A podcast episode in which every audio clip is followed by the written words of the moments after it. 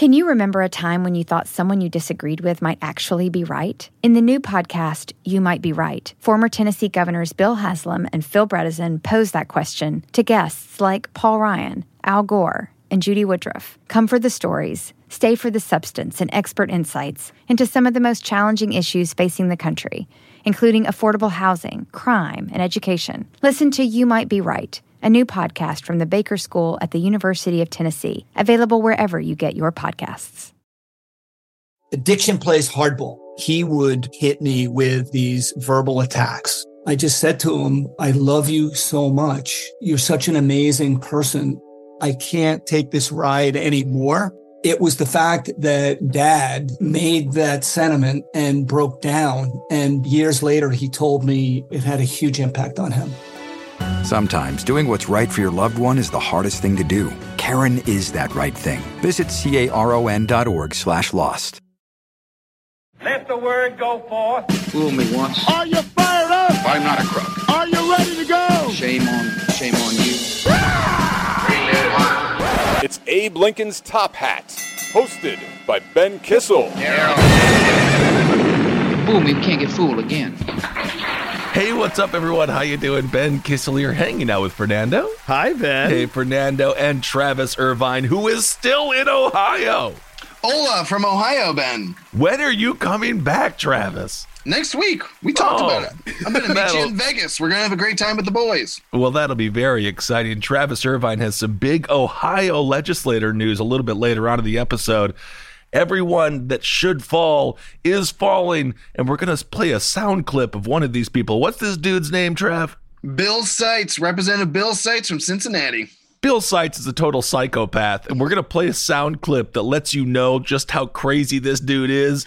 He is like three scotches away from killing his whole family. So we're going to play that clip. Uh, also, on national news level, we must mention this fella. His name is Weisselberg, uh, Allen Weisselberg. He was the CFO of the Trump organization. He has been arrested and he has been charged with a 15 count indictment. And that is as much as we are going to talk about that because does it affect your lives? Not exactly, but it is nice to get a little Schadenfreude out and see these scumbags uh, end up in cuffs. I'm okay with him going to jail for the bad things he was doing with financials. I'm fine with it. I do think that media covers it ad nauseum, and there's a lot of other stories to cover. And that's why people come to our show, because there's a lot of news that doesn't involve the bloviating fat bastard that is Donnie, who uh, may now, again, uh, continue to be on your TVs as his uh, whirlwind tour gets underway. By the way, if you're not following Jason Selvig and the Good Liars, please do because they go on the ground and they interview all of the Trump supporters that are there. And you know it's it's it's just sad because we're seeing the waning death growls of this bizarre bizarre political cult. And people are so confused people really think that he's going to be reinstated. At one point, uh, Jason was talking to a woman that was wearing a Trump Kennedy 2021 Yes. shirt, but the Oh, problem John with F. that is Kennedy, of not. John F. Kennedy, Jr. Kennedy Oh, John F. Jr. Kennedy Jr., Because yes. We believe he is still alive, He's still sir. because they believe That's he's still alive. And when That's right. Jason's interviewing her, like I truly believe that she believes he's still alive, and they're gonna somehow take over the presidency in 2021 anyway. Mental illness run amok. So if you want some insight into what's going on at those rallies, follow the Good Liars. They've been on the show here before, and they're fantastic guys. Davram and Jason do uh, they do the Lord's work. I see statistics sometimes that say that 40% of Americans still believe that humans existed at the same time as dinosaurs. And I'm like, how is that possible? Who who would believe that? And then I watch Good Liars on Instagram and I'm like, it's those guys. Uh, well, who's yeah. to say that we didn't exist with the dinosaurs? well, I've, I've been down. oh, okay. I gotta say, I've gone and seen the Creation Museum, uh, which is in Cincinnati, Ohio, and that is really something because they got your Bible characters hanging out dinosaurs. Woo! They wrap it all up in a neat bow, and you know what? I almost believed it. Yeah, oh, well, it was horrible when Moses got uh, busted Checked. having sex with that pterodactyl. Okay, well, let's talk about some issues that actually affect our lives on a daily basis. And today we're going to start with some good stories before we get to this uh, congressman screaming in Ohio. Maine. Maine has become the first state to restrict facial recognition technology statewide.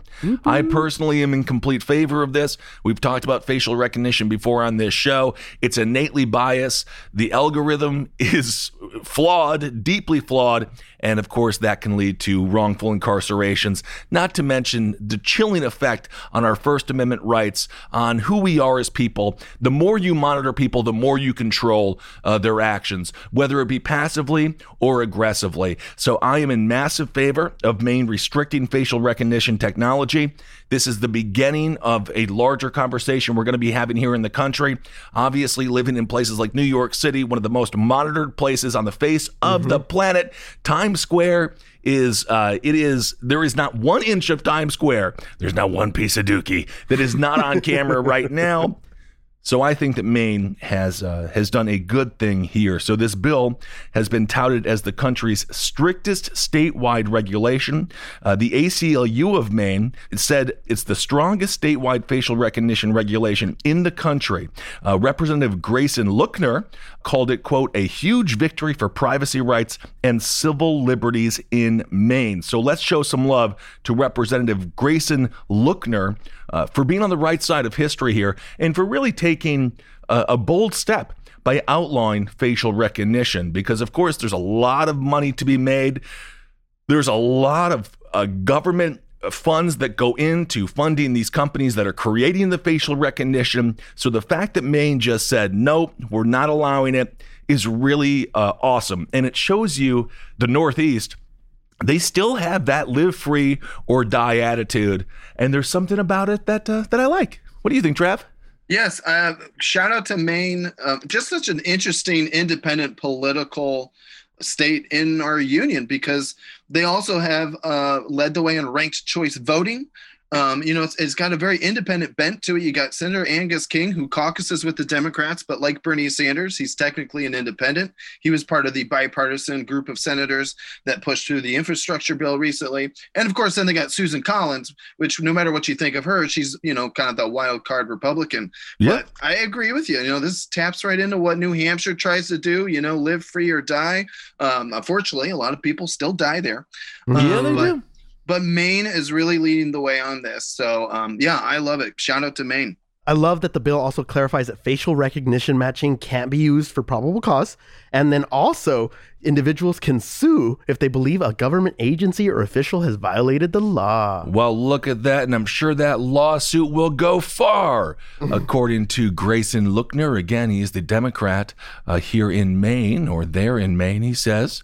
I hope that Maine can provide an example to other states that want to rein in the government's ability to use facial recognition and other invasive biometric technologies. I'm going to put Maine in the same category as Colorado. When Colorado legalized weed, other states followed. Right. And I think it's possible that other states will follow in Maine's footprint as we see crime not rise, as we see nothing change whatsoever in a negative way. There's been no insight or no indication that facial recognition has made anybody safer. I understand New York City is a little bit different. That's an international hub. If you're a terrorist, you think terrorists and actors have very similar dreams of getting to Broadway. It's a lightning rod.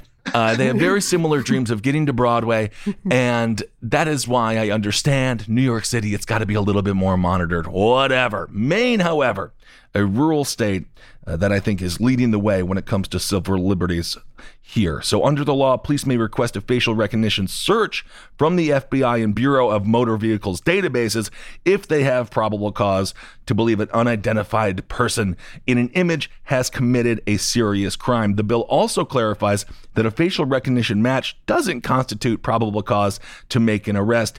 Individuals also may sue, again, as Fernando said, if they feel as if the government, agencies, or officials have violated this law. So good on you, Maine. Jennifer Lee, she is from the ACLU of Washington, uh, says that this is a good step in the right direction, but does believe it lacks teeth and doesn't prevent public surveillance. So there are some people who say this doesn't go far enough. I agree. The ACLU is a leading opponent, of course, of facial recognition technology.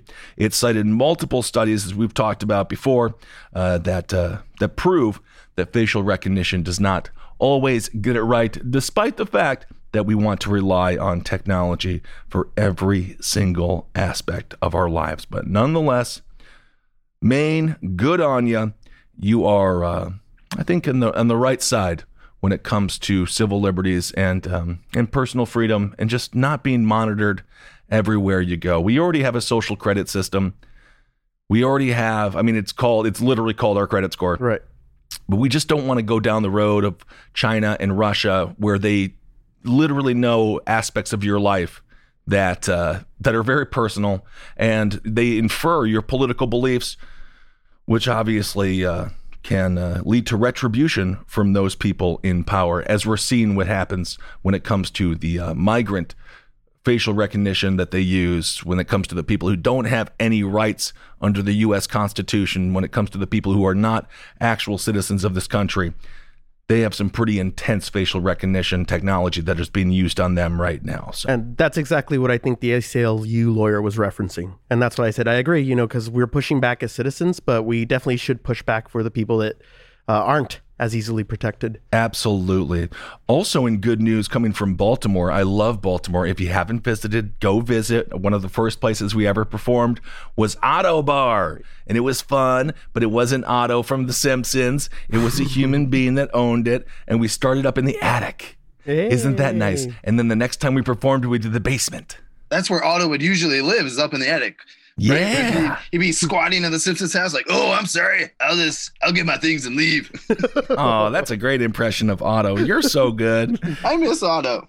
I loved Otto. All right. Well, the Fourth Circuit U.S. Court of Appeals ruled this week that Baltimore's controversial aerial surveillance program is unconstitutional. The ACLU of Maryland, uh, they were representing a group of Baltimore City activists, argued for the court to block the city police department from using, quote, the AIR or AIR pilot program. The Aerial Investigative Research flew a plane over Baltimore for six months. I am completely on board with the ACLU and with the citizens. Mm-hmm. And I'm very happy the Fourth Circuit U.S. Court of Appeals said that this was completely and utterly unconstitutional.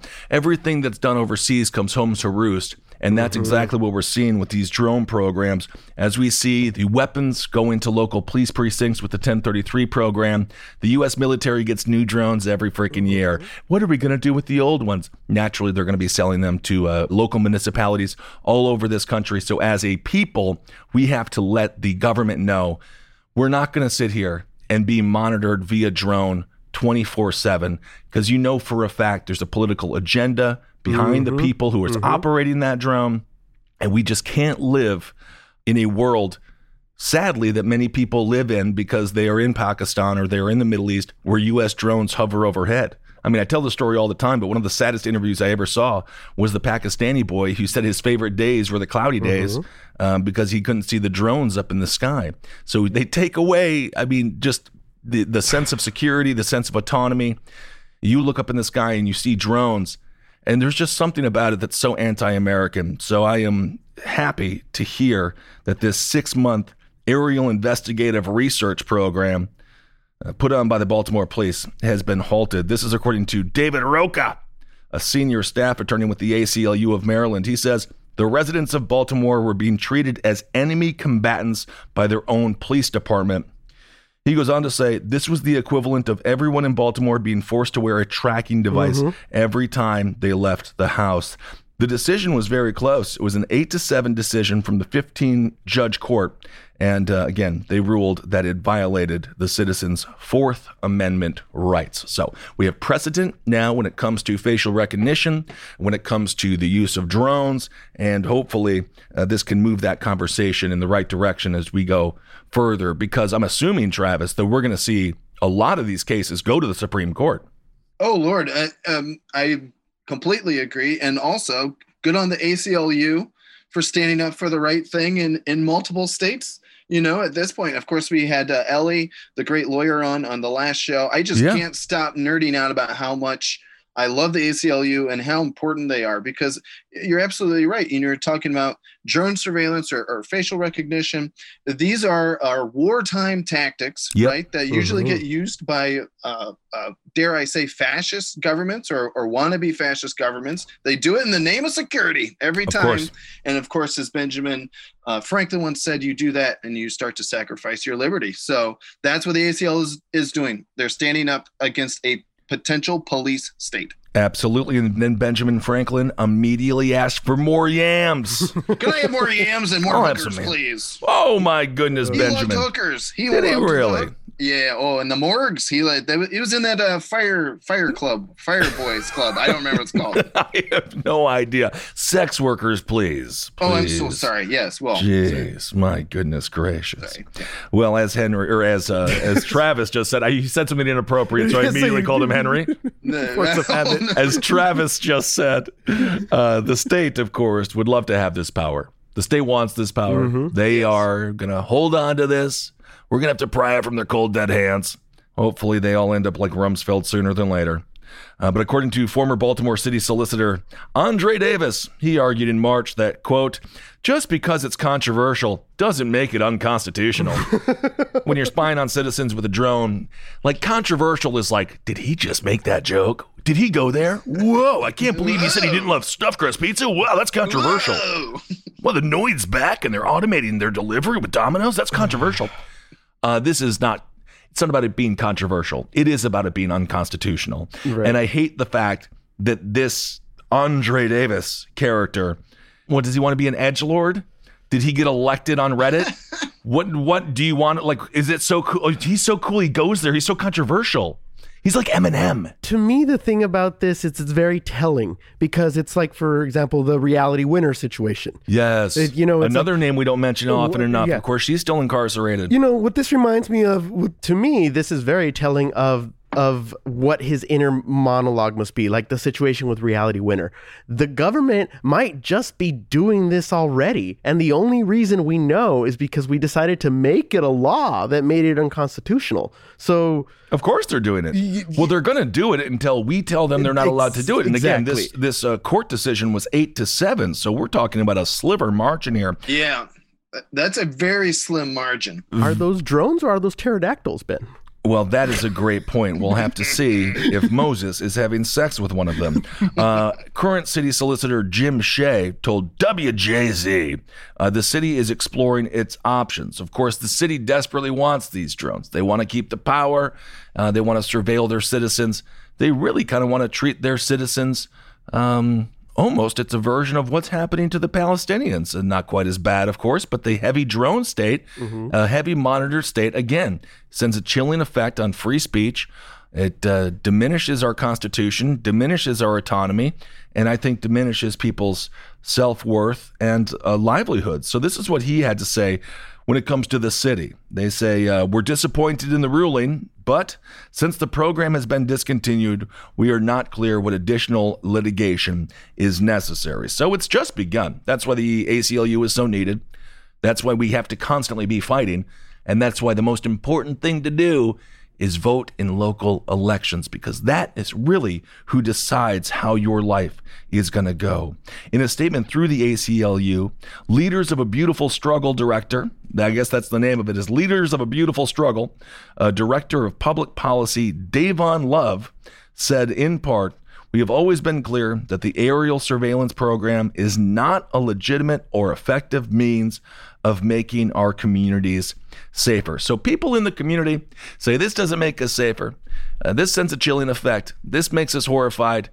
And when we talk about community policing, one of the main aspects of it is that police have to listen to the community and respond accordingly. That's how you build trust, and that's how we um, begin to get out of this quagmire of citizens versus the police.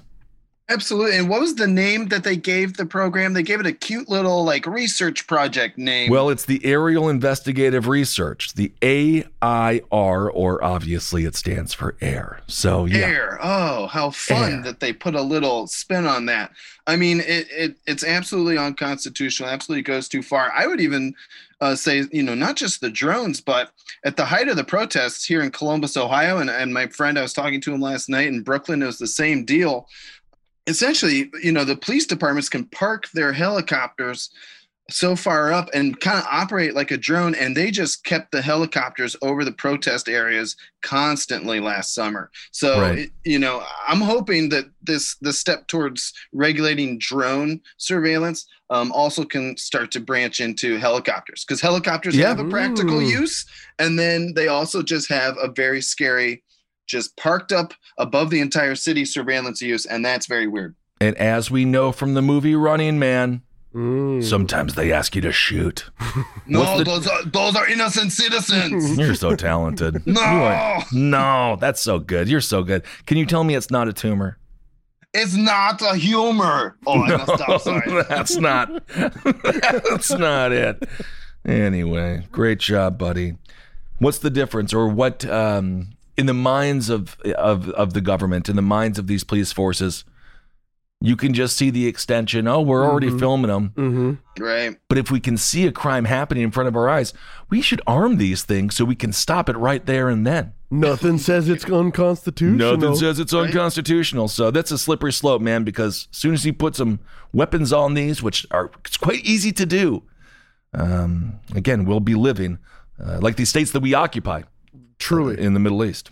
Right. And keep in mind how many cities and states uh, have they made it illegal for citizens to tape and surveil their police. Right? I mean, Absolutely. we talk about the guy who got in trouble for taping the murder of Eric Garner. He Mhm. got in more trouble than the cop who did the murdering did. So Yeah. um, it's fascinating how, how they twisted up. Local elections, you're absolutely right. County prosecutors, that's another huge one. And now cops are such petty, not all cops, of course, but some cops are so petty, you know, they'll play music uh, so that it can't go on YouTube. Right. They'll be like, you can record us, but we're playing the new Billie Eilish song and YouTube's going to take it down.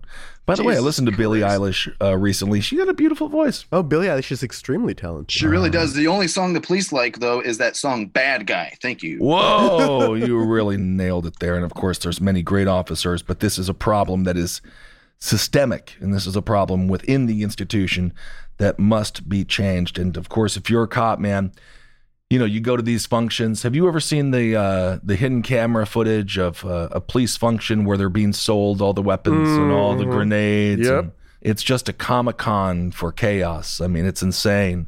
And as we talked about two weeks ago, or was it uh, two episodes ago, the National Guard is now allowed, they've been deputized. So they're allowed to kill your ass. So we're going down a road that we have to stop going down. And uh, Maine and Baltimore, I applaud the court in the case of Baltimore, and I applaud the legislator in the case of Maine because they really were proactive. And we're going to have to be proactive about this.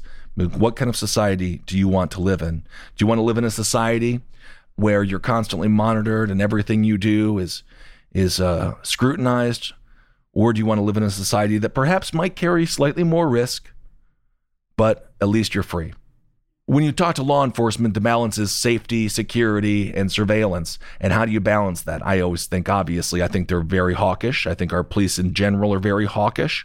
So we want to balance security and make sure that you can go to the grocery store mm-hmm. and not, you know, worry about being killed because if you can't, then that is also unconstitutional in many ways. it's certainly illegal. So you want people to be free. But I just don't think these pilot programs and these drone programs, they ain't helping anybody and all they're doing is making citizens feel like they are criminals uh, before of course they uh, very well may be charged criminally with something.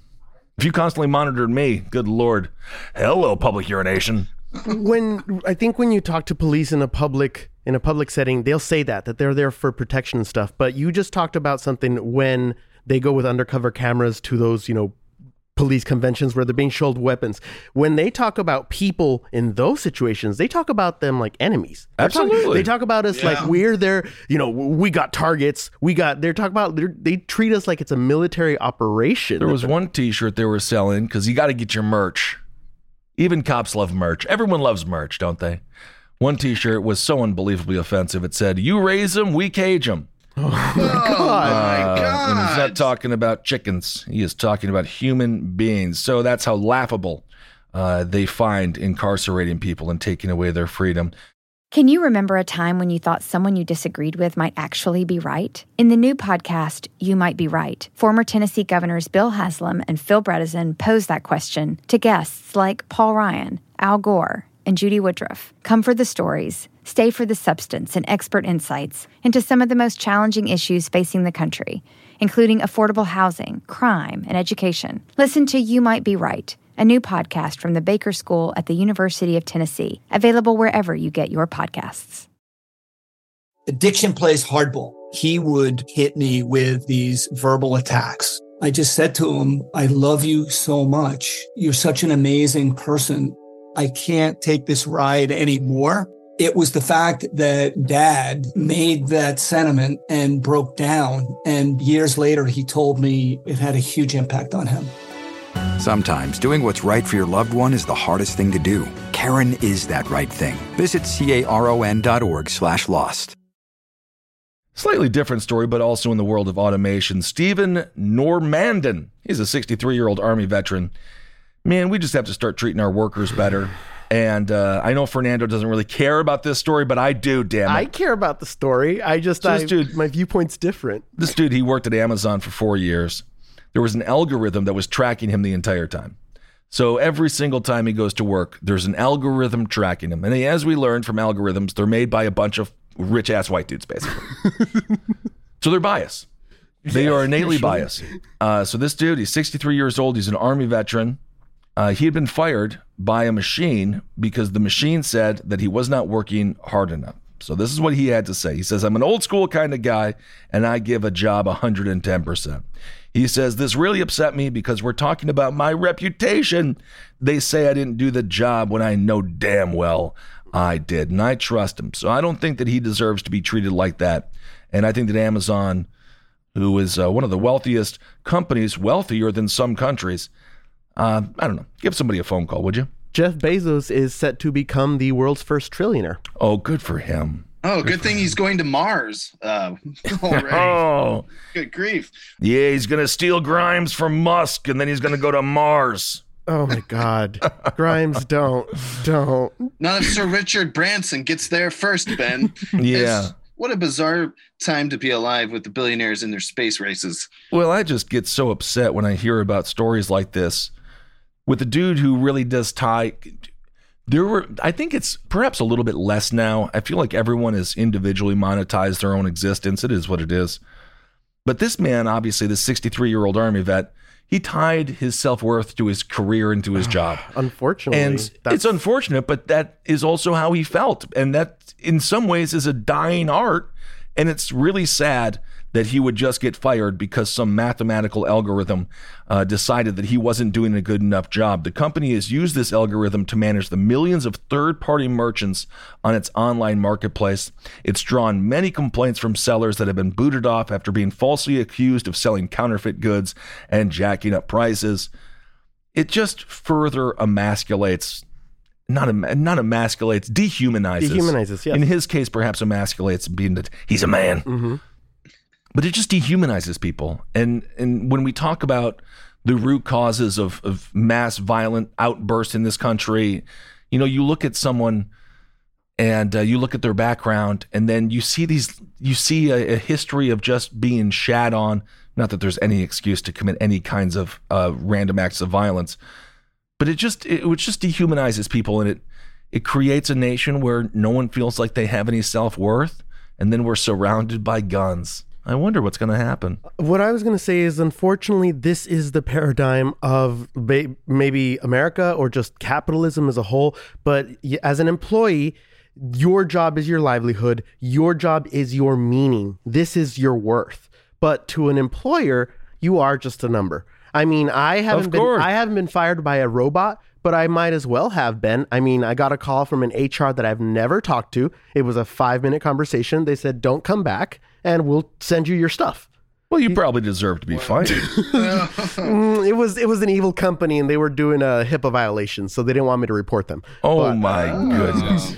Well, I have to say, my corporate job firing was also similarly robotic, um, and I actually would have preferred to have been uh, fired uh, by a robot or a robotic call because it was uh, from a boss who I knew specifically did not care for my my fun, wacky millennial hijinks at the uh, corporate office, and he took a lot of pleasure in very robotically telling me that my position had been terminated and so on and so on. So, but I agree with you also, Fernando. I mean, this is such an American latter stages of capitalism headline, right? 63 year old vet who shouldn't be working at all, fired from Amazon by a robot.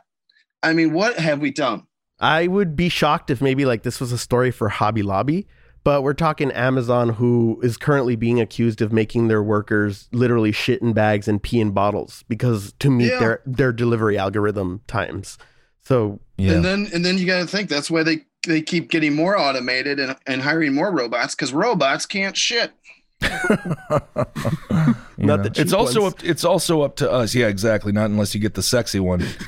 It's also up to us as consumers to not bitch if our package is two hours late. exactly. You know, because I'm looking over here. So they have a thing called flex drivers at Amazon. Uh, basically, people that get the packages out as quick as possible.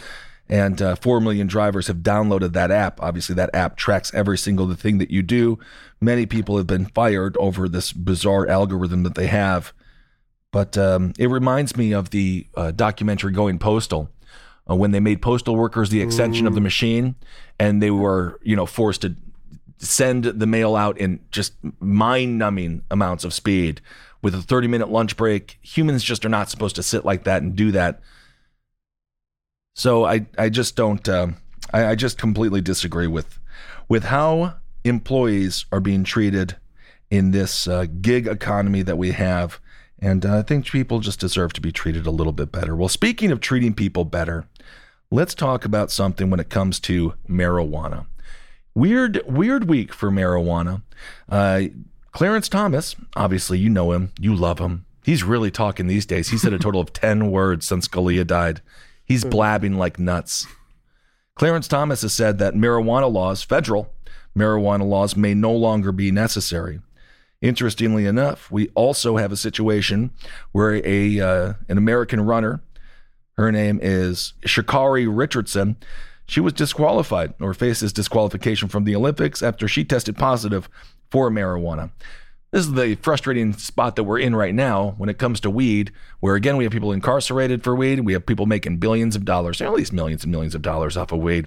And now we have an Olympic athlete who is uh, disqualified uh, or will be disqualified from the Olympics uh, because of pot. Meanwhile, we have a very conservative Supreme Court justice in Clarence Thomas saying that it's time that we no longer prosecute federal weed crimes. So it's uh, got to be a bizarre time for anyone who's bore the brunt of the war on drugs as you see these people just sort of at a whim say, let's just get rid of it after, uh, you know, 50 years of the war on drugs.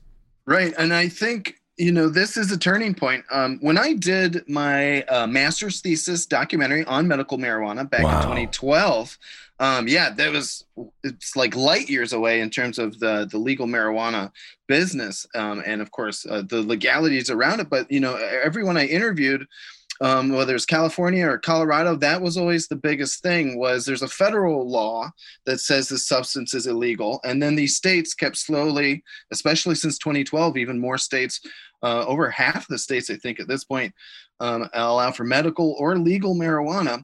And what that does is it's taking that federal law that Clarence Thomas is referencing and making it less and less relevant and less Right. and less accurate. So what has happened? This is a turning point on the states leading the way on this issue, and now the federal laws um, are no longer applicable. And Yeah. I think that's what uh, our dear friend Clarence Thomas is saying.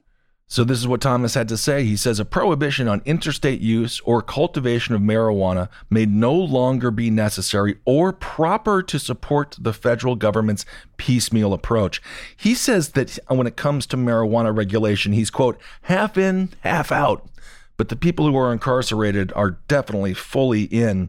He goes on to say, one comprehensive the federal government's current approach is half in, half out regime that simultaneously tolerates and forbids local use of marijuana. He says this is a contradictory and unstable state of affairs. It strains basic principles of federalism and conceals traps for the unwary.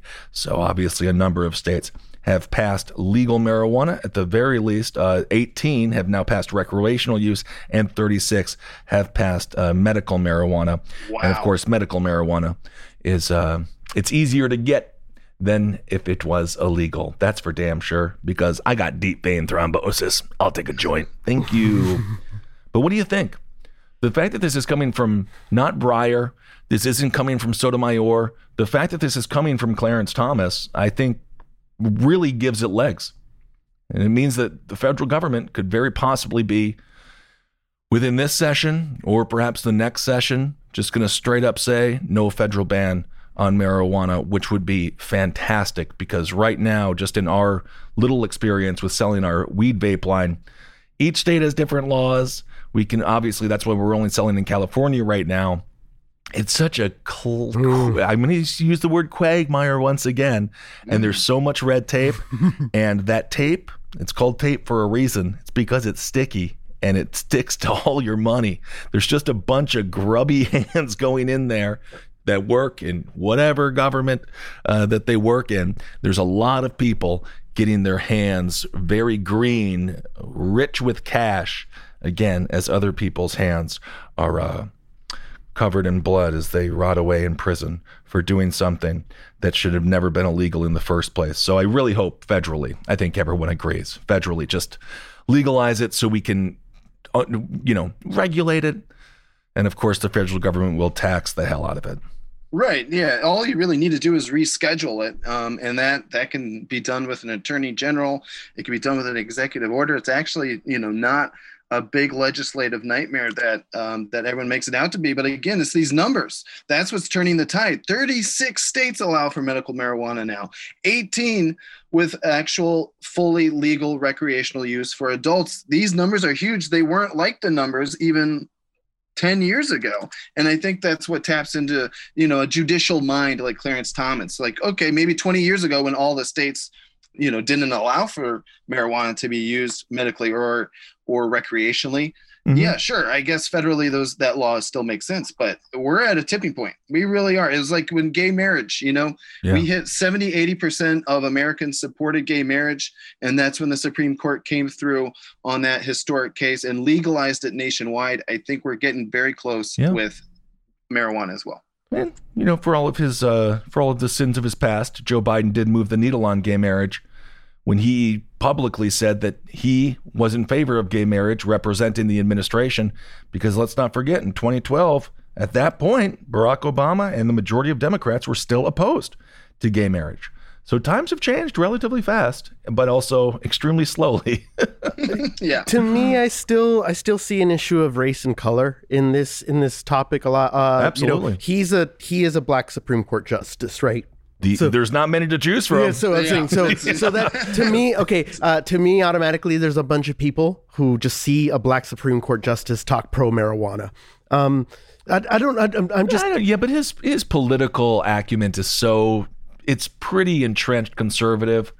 So I don't know if it's necessarily racial on, on his part. I think once you put the robe on, okay. it's kind of like when you become a member of the army. But then. You, you know but but you know uh, i'm going to extrapolate here so we see in the news an olympic athlete isn't going to be able to perform in the olympics Absolutely. because of marijuana but right. the Sackler family is poised to receive immunity for all the opioid lawsuits. They just released an article on NPR today. Interesting. Let's go into the Sackler family. Obviously, Johnson and Johnson has said they're no longer going to sell opioids, uh, and thank God for that. They'll be in the weed game anytime now if they're not already. So basically, uh, a federal judge, uh, Robert Drain of White Plains, New York, I love Robert Drain. he moved the controversial deal forward despite objections from dozens of state attorneys, setting the stage for the final vote for the company's creditors to be expected this summer. So basically, this development it brings members of the Sackler family, some of who own Purdue Pharma and served in the company's board of directors, a step closer to winning immunity from future opioid lawsuits. And of course, opioids kill 65,000 people per year, which is uh, absolutely devastating. So, when it comes to Sha'Carri Richardson, she has been suspended for a month, so she won't be able to run in the 100 meter race. And that's where I guess she really excels. Right. Obviously, she excels at everything. She's an Olympic athlete, but under the rules, uh, she has a month long suspension, and it may end in time for her to run in the 4 by 100 meter relay team in Tokyo uh, if she is selected on the team. But again, talk about mixed messages and just talk about stupidity. It's just why is this Olympic athlete? Marijuana is not a performance enhancing drug when it comes to make you running faster. I know that for a fact. if it was like extreme sitting, I'd be like, you get weed out of here. but it would be like if if someone who is like and you have you ever seen walking at the Olympics? Have you ever seen it? The power walking The power walking. Yeah. If like one of them did a bunch of meth or something, I'd be like, wow. That that seems like it actually makes your life more difficult. And I would say the same thing with marijuana. If you're a runner, uh, running well stoned, unless maybe they do instead of like a little rabbit, they have a little bag of lays. You get the joke, and then everyone chases down the bag of chips. You can kind of get it. It's kind of fun. Um, so the United States Olympic and Paralympic Committee uh, follows the uh, WADA rules, and uh, this is what the agency says: all natural and synthetic cannabinoids are prohibited. Hashish, marijuana, and cannabis products. So uh, I think it's time for them to advance as well. Of course, these folks in Tokyo, um, laws are very strict there when it comes to weed. So just be careful because there's nothing worse than getting arrested overseas. I've seen the show Locked Up Abroad. I always appreciated George Carlin's take that uh, all athletes should be allowed to do all substances that they want, and then you know, then the sports get really interesting. Bro, the steroid era in baseball is my favorite era, and I don't It care who best knows era. it. Everyone was on them. So what's the difference? Never forget the Babe Ruth cigar era. Everyone was on cigars at the He time. was hammered. Babe Ruth was like, I hit the ball in the middle. Like he was so drunk, he was seeing three. Uh, anyway, according to a report in 2011, a bunch of lies here. This is WADA again reported in 2011. This was in a paper. They said, based on current animal and human studies, as well as on interviews with athletes and information from the field, cannabis can be performance enhancing for some athletes and sports disciplines. Again, I don't know which ones. It's a pain suppressant. I mean, that's the one, but Maybe I could see maybe like powerlifting. So you like re- I don't know. I anyway, I've never seen anyone perform anything better while stoned. But uh, that is why again, hopefully we can in the very near future just federally legalize marijuana. And I, I, I obviously I don't think that would really affect the Olympics, but maybe just send the message to the rest of the world. It's time to end the war on drugs. The international war on drugs has been a unbelievable, unbelievable failure. drugs are winning. People are winning, hopefully. Kids, drugs are bad. Is America's primary system working? Is the Electoral College still the best process for electing a president? Could a third party candidate ever be successful? In a new season of You Might Be Right, former Tennessee governors Bill Haslam and Phil Bredesen gather the country's top experts to explore these issues and more as we approach the 2024 presidential election. Listen to You Might Be Right, a new podcast from the Baker School at the University of Tennessee, available now wherever you get your podcasts. Hi, Max. I wanted to share something with you. I wanted to tell you how grateful I am and how you've embraced your sobriety since day one. I'm grateful for how you changed your life. I'm grateful for the love you have for me. I'm grateful for you. Love, Mom.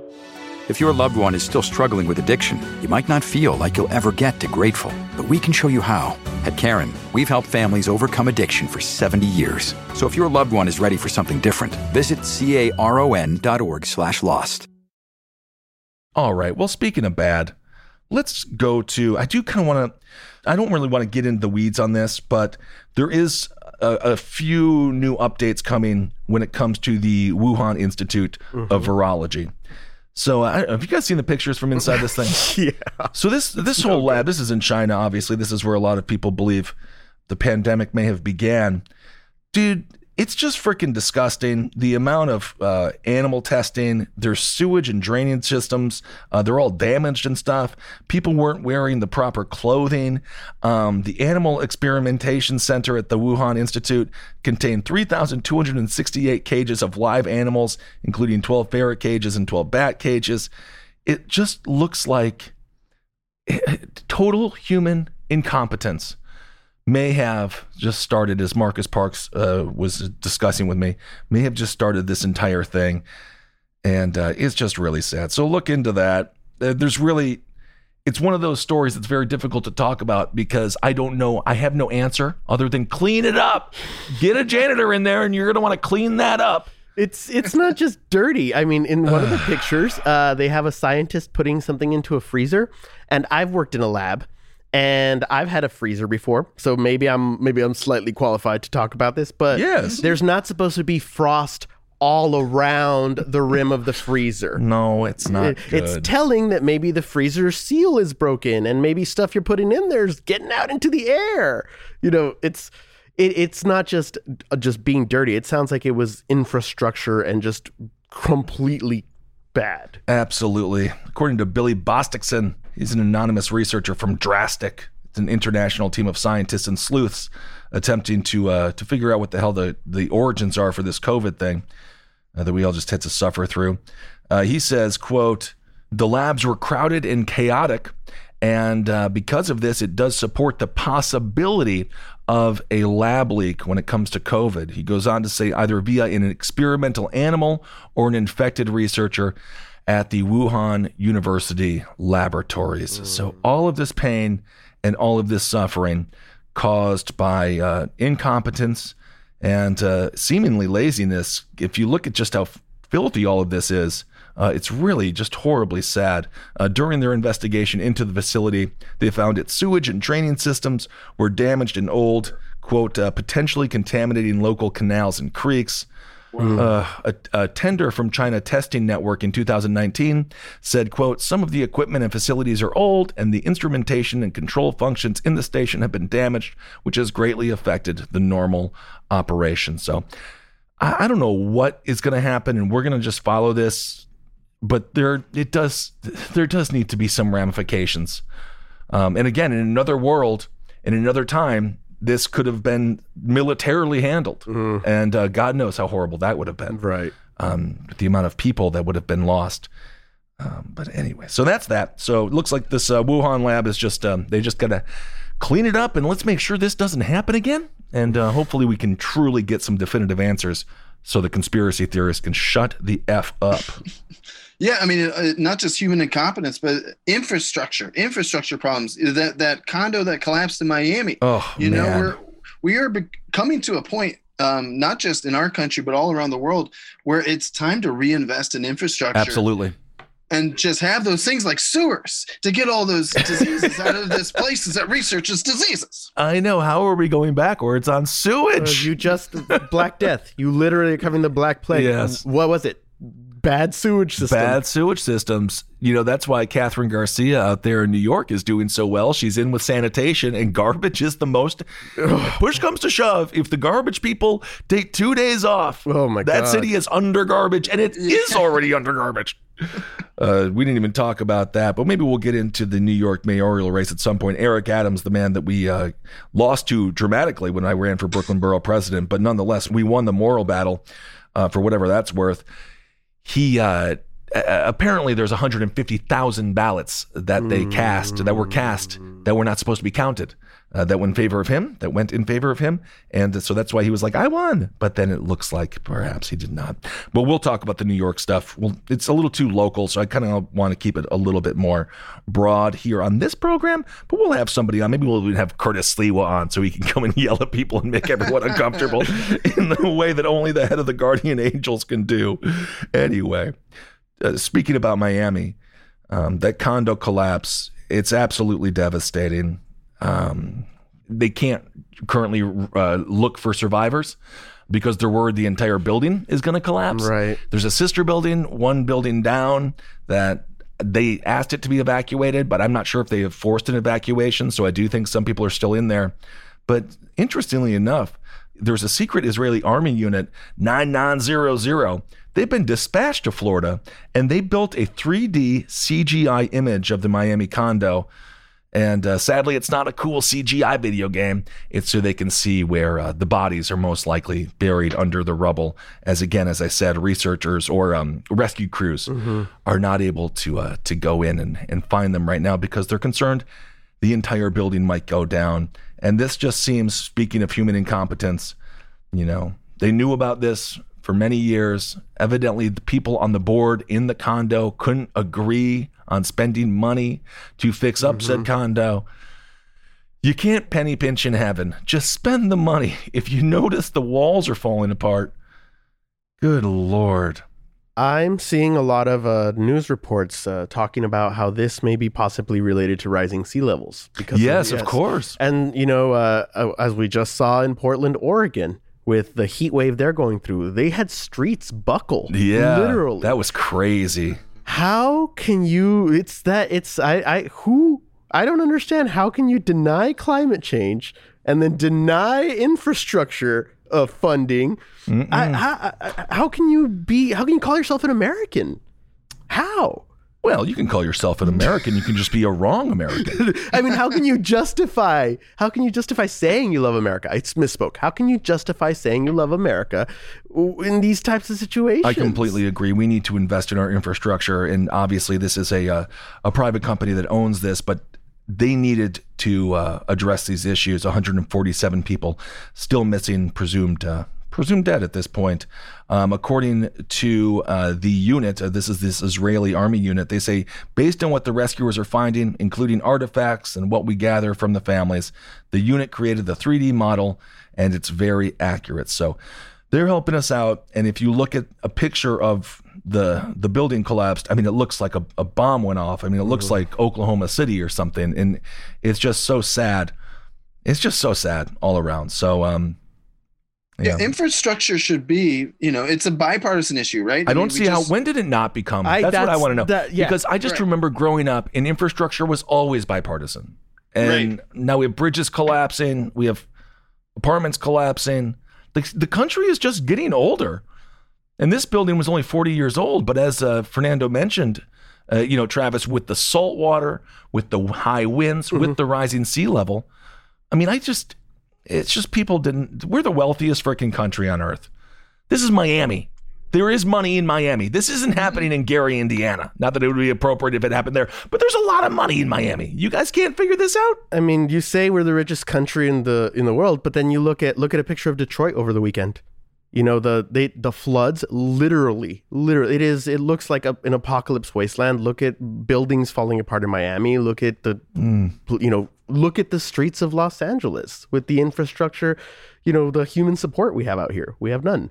I was just going to say, just uh, check Twitter, CNN breaking news. The Miami Dade County mayor has ordered the rest of the collapsed condo building to be demolished. So the search is now Yeah. officially off. Oh, that's good. I'm surprised they didn't want to house the homeless there.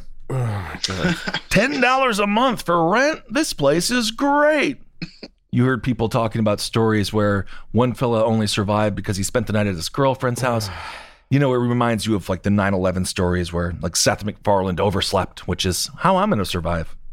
See, everyone thinks, "Oh, he's lazy. He just sleeps in." It's like, no, I'm trying to avoid acts of terrorism. And that's what I'm doing. So we have uh, some Israeli uh, crews helping. Also, we have some Mexican crews helping. There's a lot of people coming together, and I guess that's the only bright side in all of this is that people are coming together. Um, but our hearts go out to the families, and as we've mentioned, um, we need a federal infrastructure bill. It needs to pass because we just deserve, with all of the money that our federal government has, we deserve to have roads and bridges that do not collapse. And obviously, in this case, uh, this apartment complex. Well, maybe the billionaires shouldn't be spending their money on going to space right now. Maybe not. you know, maybe maybe we have an even tax structure and they actually pay their fair And I don't- share. I, I don't care. You know, there's, a, you know, I have a, a, a, a libertarian bent in many ways. I don't care if you want to call it the Jeff Bezos freaking highway. Yeah. If you invest, you know, 500 billion bucks, put your freaking name on. it. I don't care. I don't care if it's called a former president's name, but d- whoever gets it done, the Mark Cuban Bridge, I don't give a crap. We just need to get this stuff done. If Jeff Bezos were to give the $300 billion to fix climate change, I would be okay with just naming the planet Jeff Bezos. Who cares? Just call it Jeff Bezos. Who cares? He fixed climate change. We all. Bezos does sound sound like a planet. Yeah, yeah, planet yeah. Bezos. Planet Bezos. That's fine. But he uh, he has it. He's about to be a trillionaire. How? Uh, I mean, maybe he doesn't have it, but uh, you know, I'm speaking hyperbolically. Yes, you are. Move yes, on, Mars. You are This- Fernando. This planet is Bezos now. Man, just one of the sad stories here. Stacie Dawn Fang. Stacie Dawn Fang, she lived on the 10th floor of this building. Uh, when the building collapsed, um, her son Jonah Handler, uh, his hand was waved through the wreckage as a man out walking his dog hurried to the site, climbed through a pile of glass and rebar, and promised to get them help right away. Rescuers helped the boy out from under the pile of cement and carried him away on a stretcher. Uh, members of her family in a statement said there's no words to describe the tragic loss of our beloved Stacie. Many heartfelt words of encouragement and love have served as a much needed source of strength during this devastated time. So Stacie passed away, but her son, 10 years old Jonah, I mean, anyway, so the, the stories are just everywhere as we see, um, you know, it's just so sad. These are just people, just people trying to live their lives. And, uh, and what a horrible, horrible way to die. So let's move on. Lastly, let's go on and let's just make fun of somebody who's a total asshole, huh? Let's do that. Let's move. Let's have a little bit of fun at the expense of someone who's a complete and utter prick. Travis Irvine, you're not the asshole. You're not the prick, but you're bringing us a buffet of mediocre politicians. So who do you want to put on blast today? Well, of course, Ben, we're only doing this because we know for a fact that uh, former and now indicted by the FBI House Speaker Larry Householder, Mm-hmm. uh, when we put his phone number on this show and told folks to text him to resign and repeal HB 6, not only did they do it in droves, God bless you, Top Hat fans, but you irked Larry Householder enough to complain in his testimony that he was really bugged. You know, it's just someone that does not deserve to not be bugged because of what they have done to our frickin' country. And look at Ohio. Ohio is being devastated right now. Absolutely. And that is exactly why we are doing this segment again, because the Ohio Republican Party and their supermajority in our state legislature continues to make the state even worse. And I will highlight a few things here, even in the just the last few weeks. So we're talking about Representative Bill Seitz. Bill Seitz is the majority House whip. The whip, of course, is a is a political term in both federal and state House uh, legislatures. It's the guy who whips the votes, which you think about this country's terribly racist history. Maybe use a different term, but whatever. That's how they do it. Wrangle So- the votes. Wrangler would be great. Sure. Um, so Bill Seitz and Larry have been working together for a long time. Bill Seitz, Larry Householder. Householder was in charge of the House during the whole HB6 scandal the last few years. Bill Seitz was number two. But these guys have been working together for a long time. In fact, in 2004, I just found this out today, they were the, the biggest backers of the gay marriage ban in Ohio in 2004. And that's where they started, and they just kept their neat friendship going. That's so much great. so that uh, Nothing like rising to political power on the backs of people's freedoms. Exactly. And we're seeing that even more so now, Ben. In the last few weeks, Bill Seitz has introduced the most restrictive voting rights bill in Ohio history. Keep in mind, Ohio was uh, won by Trump by eight points. There's really no That's reason crazy. to be getting rid of uh, ballot drop boxes and things like that in rural counties or urban areas. But Bill Mm-mm. Seitz is the sponsor. He's in charge of bringing this legislation to the floor. And of course, the supermajority is going uh, to likely pass it here in, in the weeks and months ahead. But it got very heated. And Bill Seitz lost his mind at the black female Democratic minority leader, uh, Representative Emilia Sykes. So it's Sykes versus Seitz. Ooh, And Sykes you- versus Seitz. Cool. It's a real Sykes Sykes out here. And you can see in this meeting, it got very heated and very ugly very fast. Fernando, uh, would you mind playing that clip? Mr. Secretary, for your testimony. got that smoker's throat. I, I, I want to go back, and I've just asked my staff to bring me uh, a written testimony from my good friend, uh, uh, Representative Tracus, who was formerly on the Cuyahoga County Board of Elections. The allegation was made by uh, one of my colleagues here that uh, the sponsors said that some other year was the highest turnout year instead of 2020. And among other lies, that's one, because that allegation was made by my colleague from Summit County, who said that you can't interrupt me, madam. Jesus Christ. You Committee- cannot interrupt me. The committee's going to stand at ease. Dude, the guy is totally unfrickin' hinged. You can He's tell unhinged. he's unhinged. He absolutely just decides to scream at this person who is just doing what you do when you are in uh, committee. You this is it's normal practice. It's not even interrupting. So it looks like Bill Seitz is uh, someone who needs to get the hell out of there. And Travis, I, I don't know what what information you want to share with our audience. What can we do? Because this guy he's still there right he's still an elected official he did not resign like householder so this guy he's basically just as bad as householder and he's just another one of these corrupt crony politicians who and, and again remind the audience what are like what was the bill that he is so you know steadfast on Well, sure. I mean, uh, with Householder specifically, I mean, he's worse than Householder because you're right, he's still there. Bill Seitz was trying to whip the votes against Householder getting expelled from the state legislature. Of course, as we know, Larry Householder got expelled 75 to 21. So Bill Seitz failed to whip enough Republican votes. Only 20 Republicans voted, including Bill Seitz, to keep Larry Householder on the floor. And mm-hmm. the, even that turned into a controversy a few days after he blew up and yelled at this woman in committee. He was seen at a restaurant, not just arguing, but getting confrontational and physical with a Republican legislator who wanted to vote to expel Larry Householder. So Bill Seitz is attacking the black women in the Democratic minority. He's attacking other white Republicans at fancy restaurants in Columbus. the man is batshit. unhinged, and we need to ruin his July vacation, Ben. Why what do not? you think? yeah i'm fine with it i'm just so done with these corrupt politicians man This man is a chain smoking John Boehner country club Republican wannabe. So it's time to ruin his July vacation before the House goes back into session in August. So, folks, the cell phone number for Representative Bill Seitz is 513 451 3921. That number again is 513 451 3921. You can call, you can text, and let Bill Seitz know that he should not be attacking voter rights. He should not be attacking black female legislators that he works with. He should not be attacking other Republican legislators that he works with. He should be expelled himself. He should resign. Ladies and gentlemen, Bill Seitz is worse than Cincinnati chili.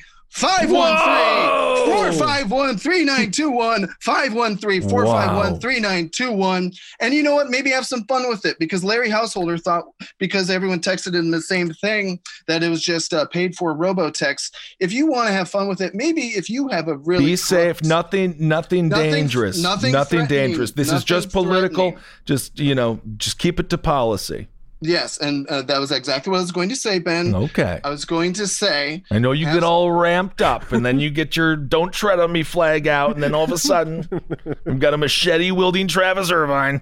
I don't even know how to use a machete. I'm just saying, folks, if you want to have fun with it, maybe pitch your own corrupt legislative bill idea to Bill and Absolutely. see if he'll go for it. And you can do that by texting or calling him at 513 451 and 3921. Wish him a good time there at the country club. Yeah, well, that's exactly where he's going to be. I, I do like when pranks have a purpose. Mm, when the ex-president of the NRA spoke at the school that was nothing but white seats representing the children who have died by gun violence in said schools. It's just some these people are so unbelievably up their own ass Right. that they just have no concept of what uh, true, real Americans are thinking. Because again, they hang out with each other at weird ass country clubs and talk about I don't know how the Cosby show holds up. Okay. all right, everyone. Well, thank you all so much for listening. Hope you're happy and safe out there. And uh, yeah, we'll just be back with you very soon. And Travis, one week from now, we're going to be in beautiful sunny Las Vegas. Whoa! It'll be fun. boy. Fernando, you have to come next time. Yes. Now I feel like you're excluded. I always am excluded, Ben. It's because I'm Oh. brown. no! We didn't make it. We didn't We're do it. We're going to the country club in Vegas. Come No! All right, everyone. Thank you for listening. Hail yourselves. We'll talk to you soon. This show is made possible by listeners like you. Thanks to our ad sponsors, you can support our shows by supporting them. For more shows like the one you just listened to, go to lastpodcastnetwork.com.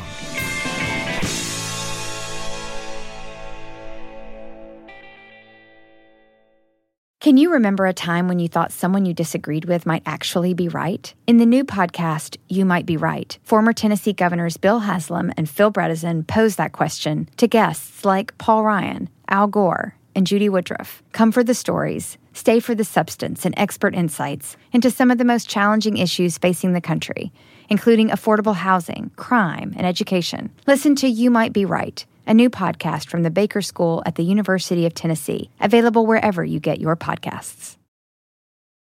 Hi, Max. I wanted to share something with you. I wanted to tell you how grateful I am and how you've embraced your sobriety since day one. I'm grateful for how you changed your life.